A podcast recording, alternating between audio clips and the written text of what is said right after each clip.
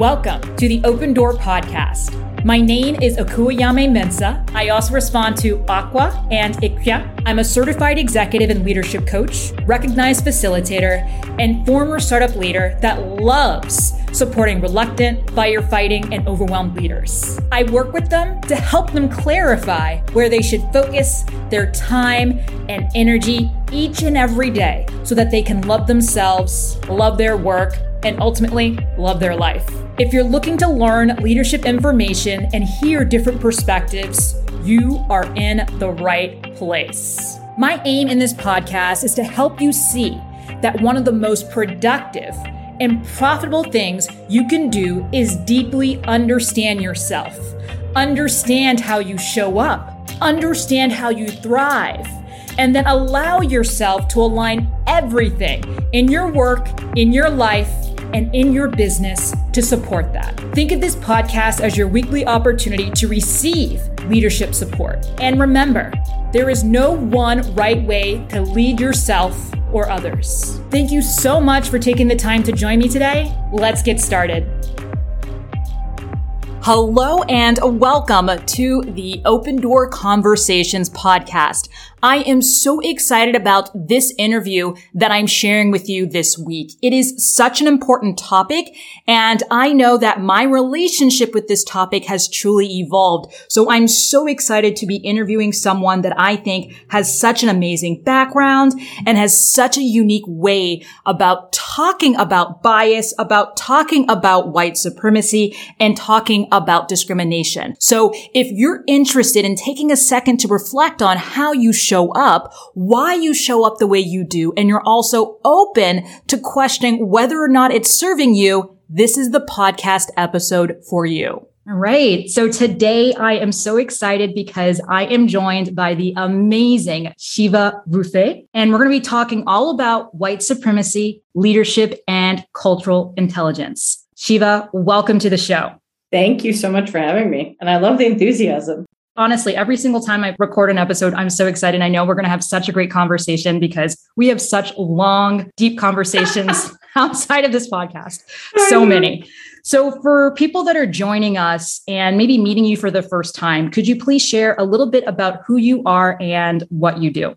Sure. So I really don't like titles, but if we had to give me a title, it would be cultural intelligence specialist, leadership specialist. I've worked in the field for 10, 15 years. And I say 10, 15 years, like people are like, don't you know how long you've worked in this? But sometimes you you work in something without realizing it. And then only after do you have a language for it. So 10 years concretely, 15 years, you know, that extra five years is building up into it. And my personal life has, has really flavored and driven me to to what I do. So I, I was born in Iran um, during the Iran-Iraq War, born to a, a Muslim uh, mother and a Jewish father. We left Iran as refugees when I was four years old. Lived as refugees in Italy for a year, and and then moved to to New York City, which is where I grew up, and in Queens, New York. And I'm always proud of that fact because it's the most diverse urban area in the world. And growing up in New York is great. It's, you know, you, you realize that you're not alone. You realize that so many other people have the same reality as you. And I think I didn't really even understand what the United States really was until I left New York and I went to university um, in Western Massachusetts. And my first day of university was September 1st, 2000, 2001. So I went to sleep as a New Yorker and I woke up as a um, Iranian Muslim potential terrorist. Yeah. Yeah. So my identity changed overnight and not necessarily for myself, but for others and how they viewed me. And the next three years was hell, to be perfectly honest. And I realized, I remember thinking at that point, holy crap, this is, this is what Black people feel all their lives in the United States. This is what people who are very visibly not white feel all their lives in the United States. I'm white passing. Like you look at me, I'm, I'm pale skin, I'm very light skinned for, for Middle Eastern, I've got green eyes. Um, and, and, you know, I just don't, I'd never experienced that level of racism before. Uh, and I couldn't handle it. So, like three years in, I'm like, I'm done with this shit. I don't mm-hmm. know how other people have dealt with this. I'm out of here. So, I left the United States. I finished my university in the UK. Um, and for the first time in my life, I felt like I was welcomed. The first time in my life, people actually asked me about my experience as a refugee, that they didn't shy away from, away from that. They weren't scared of it. Um, and it was very weird to be an Iranian and feel at home in the UK because the world thinks that we don't like the United States, but it's, you know, it's really the UK that we blame for the current regime that we have. So that, that was another point that got me thinking of why is it that I feel comfortable here and I didn't feel that, that at home in the United States or in, in my Persian culture. And I mean, that was the kind of start of it. So I, I lived a year in the UK. I realized I don't want to go back to the United States. And I had to go back because of visa reasons. But then I spent the next year just like scheming to get the hell out. Mm-hmm. And I made it out. I came to Spain um, about 14 years ago now. And everyone always asks me, why did you pick Spain? And mm-hmm. the answer is because it was the easiest country to be illegal at the time. Um, so with the US passport, it was really tough to, to get any sort of visa in in Europe because of reciprocity because it's so freaking hard to get visas in the United States. And yeah, and and I've been here since, and now I'm I'm I am a, a permanent resident. I have residency. I am legal here. Um, but that was that was another kind of major experience that led me to to the work that I do. So tell us a little bit about the work that you do and sort of how you bring in your experience and and the diverse cultures you've had an opportunity to be in. Mm. So my work started in cultural intelligence. And it was the kind of thing where the first time I read about it, I was like, holy shit, my entire life now makes sense. It was so deeply powerful for me. And I knew I want to do this. I want to start helping other people realize this, not just folks who are who are very global and international like myself, but anyone who's just anyone I mean, it's there's an entire hidden world that's that's going on with humans that we just don't see, and and cultural intelligence kind of shines a light on that. It gives you some tools to understand that better. So a lot of my work is that it's helping people understand first their own culture, what that cultural programming is, is what they inherited yes. from their families, from their societies, um, even at work. So leaders, and and we've talked about this before. We all grew up with a leadership culture right? So you're the first leaders that you were exposed to. If they mm-hmm. were micromanagers, you're going to think that that's the way to be a leader. If they were constantly coaching you, you're going to think that's the way to be a leader. But we don't realize this, right? These are the hidden legacies that are passed down to us. Um, and that that's also the heart of cultural intelligence. So the work I do blends both of that. It's understanding the secret stories that we have, the hidden expectations that we have, the kind of big assumptions that we're living and leading by that we have no freaking idea that we're operating by. I love that. And I love how you expose that through your content as well. So, one of my favorite pieces of content that you've shared recently, and I'll actually make sure that we actually tag this in the show notes because I think it's such a powerful mind reframe on how we show up and what we consider to be right and wrong potentially, was mm. around how we acknowledge or sort of recognize others, right? So, it was all about the love languages of immigrant parents. Can you tell us a little bit more about that and sort of how how you came to to put together this piece of content?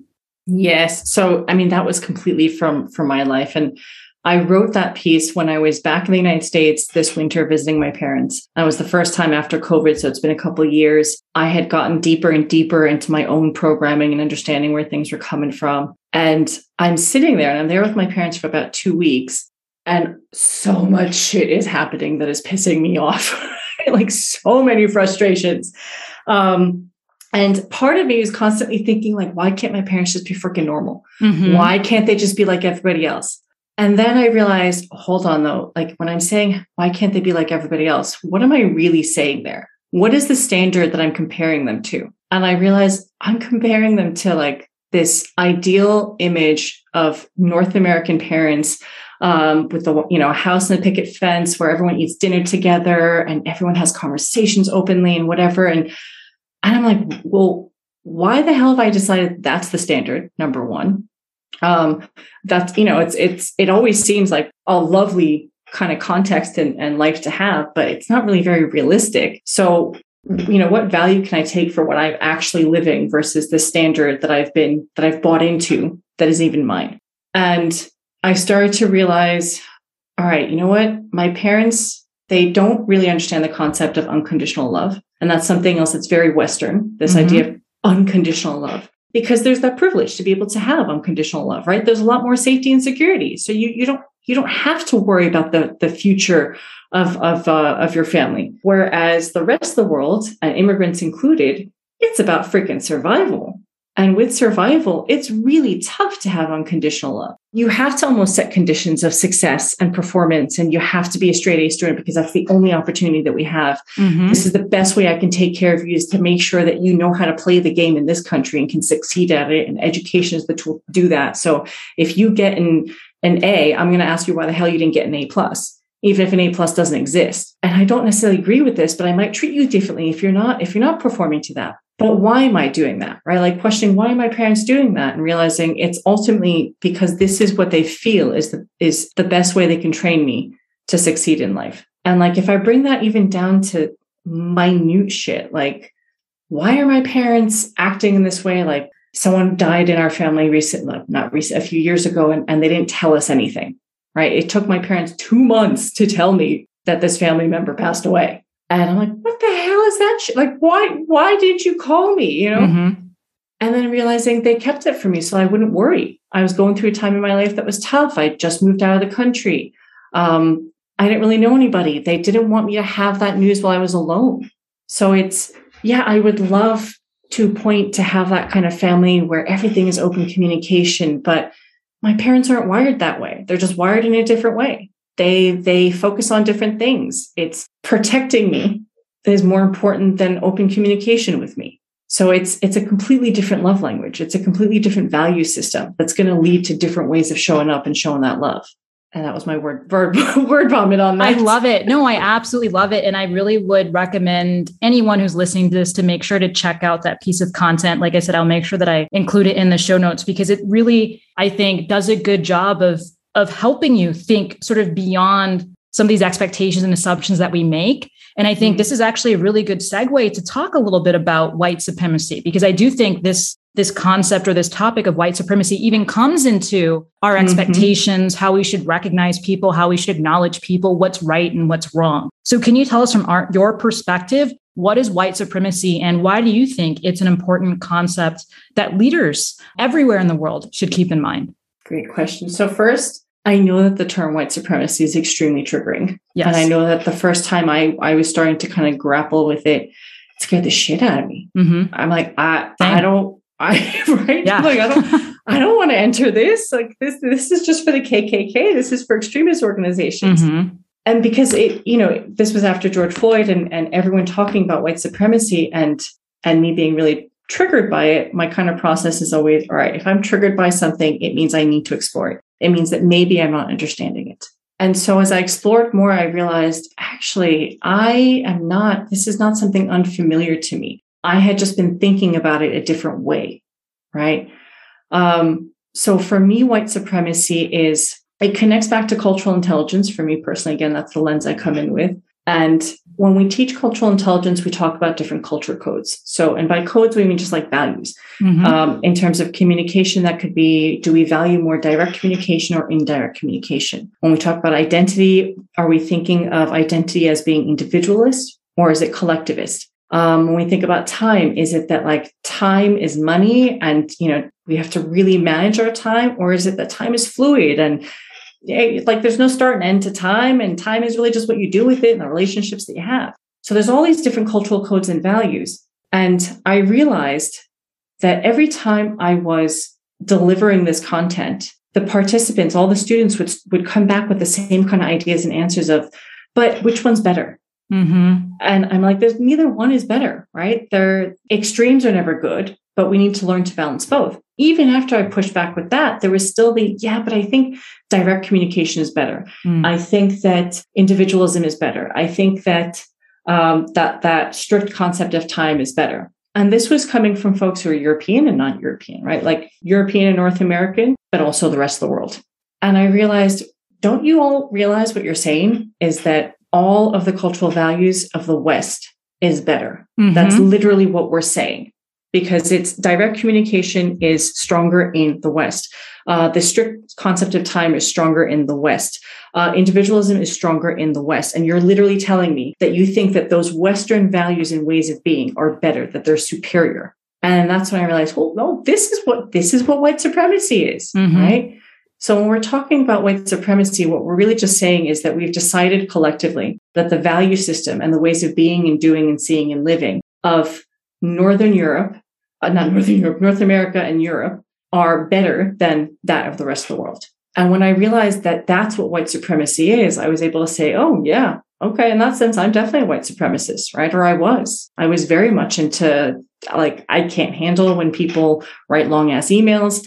Why can't they just answer the, the question directly? Like this massive, like, sense of urgency all the time. Um, all of these different things that were just seen as the, the, the right way to be specifically in North America and Europe. Yeah yeah, I'm going to pause there. See, I don't know if there's anything you wanted to say or ask about that. No, just thank like you so much for. I think. I mean, I'm lots of nodding. Right. Unfortunately, this is not a video based podcast, but just lots of nodding, and I I just really appreciate the way in which you've defined it, and also how you're talking about your own journey with that word, because I know it's also something that I had a lot of issues with. And I think that because of where I've decided to live, so I live in a place where I'm around predominantly people who are uh, Black, right? And mm-hmm. are African. But yet, like you said, this mindset, it's not about skin color, right? It's really about exactly what are the assumptions we're making? What is this? Perspective that we've decided to hold and how did we get to this conclusion right it's that exactly. filter right so depending on you know depending on the type of coaching or training you do or even the type of leadership you practice right at the end of the day it's like this this idea of what are these these filters we're using to make decisions and so mm-hmm. i definitely can see right even with people who are not white, right, or who would not yep. identify as being white, or would not be ident- you know, um, you know, sort of resonate with that, having some of these perspectives. Um, and I guess a part of it would be, hey, maybe people don't have the time and space or privilege to reflect on it. But I always love to encourage people too, because it has such a in some spaces, I would say, a negative impact on the way in mm-hmm. which they're showing up, how they feel about themselves. Yes. More importantly. Yes. Um, yes so just yes. thank you so much for for really sharing that. And I think a lot of what you shared about your journey and your own relationship to the word, I think very much resonates with me. And I'm sure resonates with a lot of people mm-hmm. who are going to listen to this. There's one other thing I want to say that which was you made a really good point of like you can resonate with that as well even living in a place where it's predominantly black. It's not Correct. white right? And and this was a question that i had as well. Is like okay so is this something i'm really only going to see in north america and europe which where it makes sense to? Because of course you're going to be you're going to think that your values are the right values right? Not that that's true or not but every country and culture is going to think that way. So i was like is it is it is it only valid in north america and europe? And i realized not so much because the clients I'm dealing with around the world, yeah, there's definitely differences, but at the same time, because of multinationals and because of the amount of multinationals that come from the from North America and from Europe around the world, that that culture is being kind of exported everywhere. Mm-hmm. And when you have cultures that are, or not cultures, but countries that are economically less stable, uh, politically less stable, a lot of folks are going to be looking for jobs in organizations that are stable.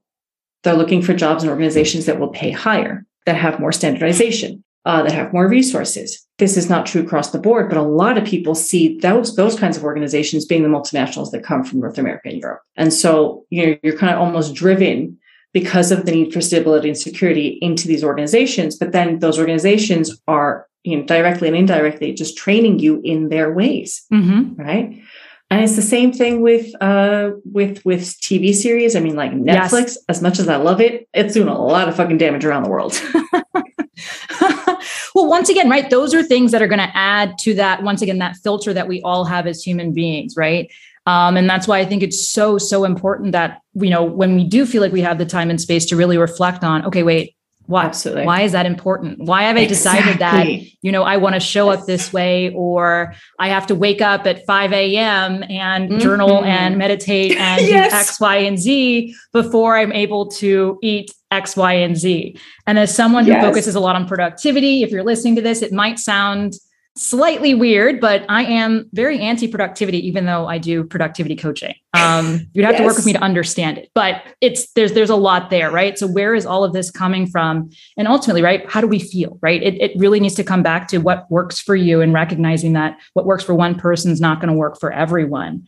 Um, but with that, you know, being said, recognizing that not what works for one person works for everyone, I still think it's very helpful to hear what works for other people. So, yes. Shiva, I'd love to hear, you know, your perspective or some of the things that maybe you've done to think through you know, white supremacy and sort of work through that? What are some mm. of the mm. things? I have some ideas of what you've done as well that I always love to share with with my audience.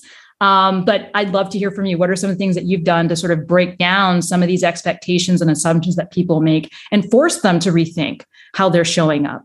Mm. So you mean what have I done on myself or what have I done on others? It could others? be either or. Yeah. So I, I mean, I always I make sure that whatever I'm asking others to do, I I've done first. So what's worked with me and then what I pass on is um, like the at the most granular level, it's that questioning of why am I doing it this way?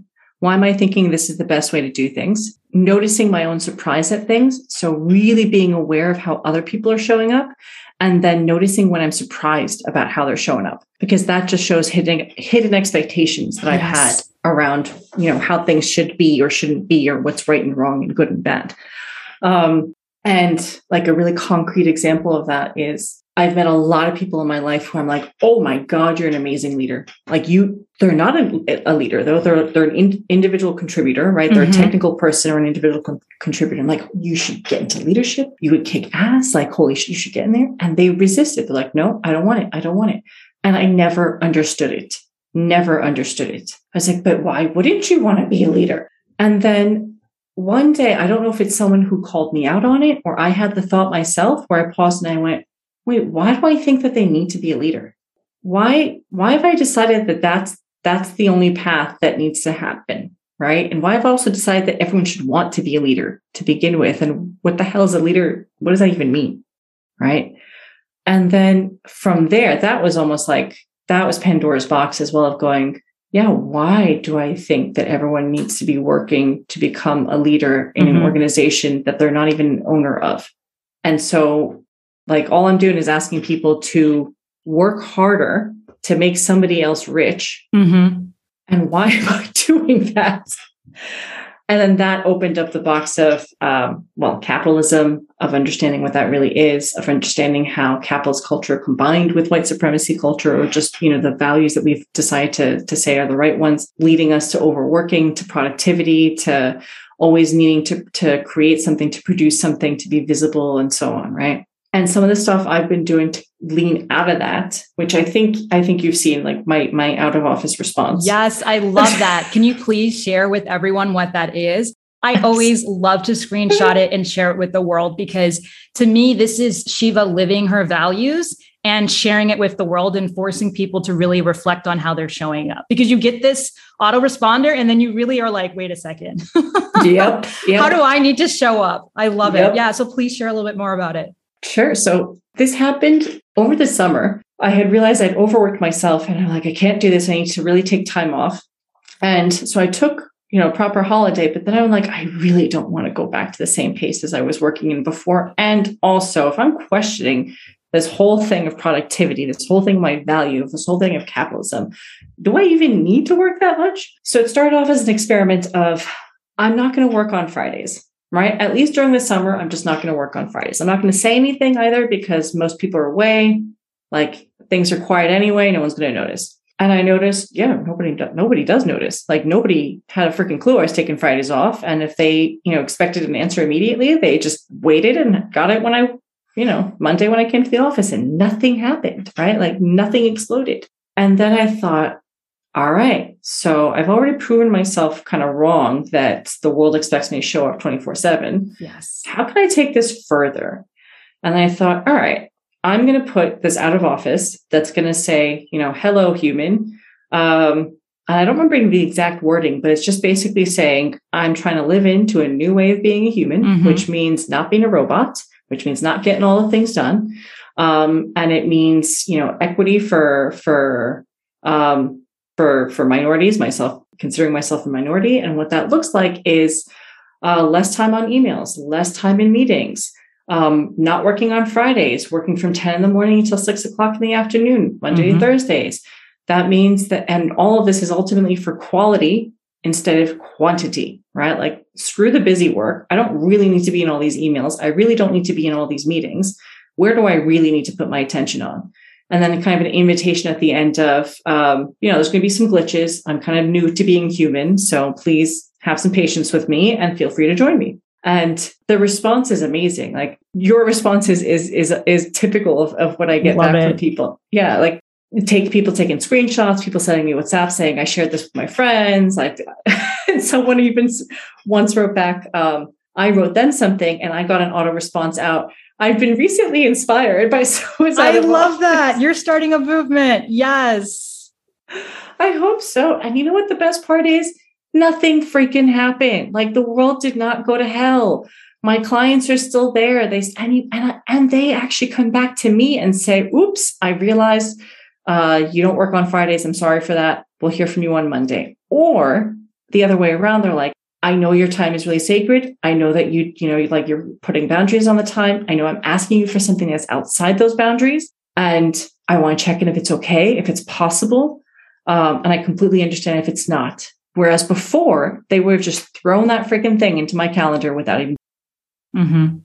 I love it. I absolutely love it. Like I said, once again, just really living your values and really showing everyone who engage with you that there's there's another way, right? There's not one exactly. right way. Absolutely not. And and it, it's what works for you, and you can change it. You know, like I'm exploring now. How can I work four hours a day? Ooh. I know. Okay. Right? I'm looking forward to hearing the results of this. Yes. So look like in September, come back in September. That's where I'm I'm planning to to try to live into that. Okay. Yep. I love that. But I also have to say, I mean, it's I'm saying this from a place of privilege, right? I'm I've been able to to create the economic stability for myself to do that. Um, so this is going to look different for everybody, but it is just about exploring what are other ways of being and then testing those, gradually testing those and seeing if they do work. I think that's really it. So being open, like you said, to experimenting. This was an experiment, and you realized it had not only a positive impact on yourself but others. Mm-hmm. Um, so thank you. Yeah, thank you so much for sharing that and sharing sort of the results of that one experiment. Um, last question for you. What are you looking forward to? So beyond only working four hours each weekday, what are you looking forward to? Ooh, that's a great question. And you know what? Living into my values, because if you asked me this a couple of years ago, I would have answered only with work. Right? Like I'm looking forward to launch this. I'm looking forward to have this impact in my work and expand in this way and do that and whatever. Be on this stage, do that thing. And now I want to live into, you know, as a human being, what am I looking forward to? So um, I'm looking forward to applying to my citizenship, Spanish citizenship. Yep. Yes. Yep. It'll be 15 years this summer. And um, for me, a passport is like an insurance policy. It's what I've wanted all my life is multiple passports. So looking forward to that. I'm looking forward to September when I can reevaluate my life or when I've decided I want to reevaluate my life and slow down and see how another way of living and being could look like. Um, and I'm excited. Ooh, what else am I excited for? I like I like threes, which is like, what's the third thing I'm going to put? Um, and I'm excited for actually, you know what? I can't even think of something for work. The other thing I'm excited about is in in a year, my partner and I are going to reach five years, and it's the best relationship I've ever had in my life. Yeah. One of the most, yep, one of the most culturally kind of dynamic and different relationships I've had. And every day I'm learning to be another person by living with this other human. So always looking forward to that. I love that. Thank you so much, Shiva. I mean, we can talk for years. I know we can, but we're coming up on the 30 minutes. So, where can people find out more about you online? The best way is my, my LinkedIn or my Instagram, and you can find me with my full name, Shiva Rofa. I post every day. I post about everything that we've talked about and more. Um, sometimes you'll find the wording a little bit, you know, hidden just because the algorithms don't like things like white supremacy and racism. So, um, but the messages are there. So find me on Instagram or LinkedIn, and you can also check out my website at shivarofa.com.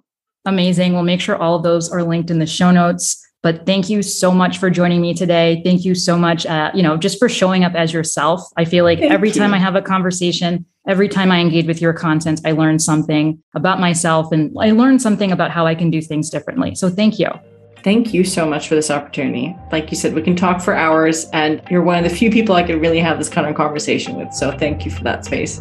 Thank you. Thank you so much for taking the time to listen to today's episode. If you enjoyed what you heard today, please share it with your friends. We can continue this conversation on social media. The links to my socials, so that is LinkedIn, Instagram, and Twitter, you can find them in the show notes. If you tag me in a story and include the hashtag, hashtag AskAkua, I will share a special little gift with you. Thank you so much once again for your time, and I cannot wait to share my next episode with you. Stay safe and sane.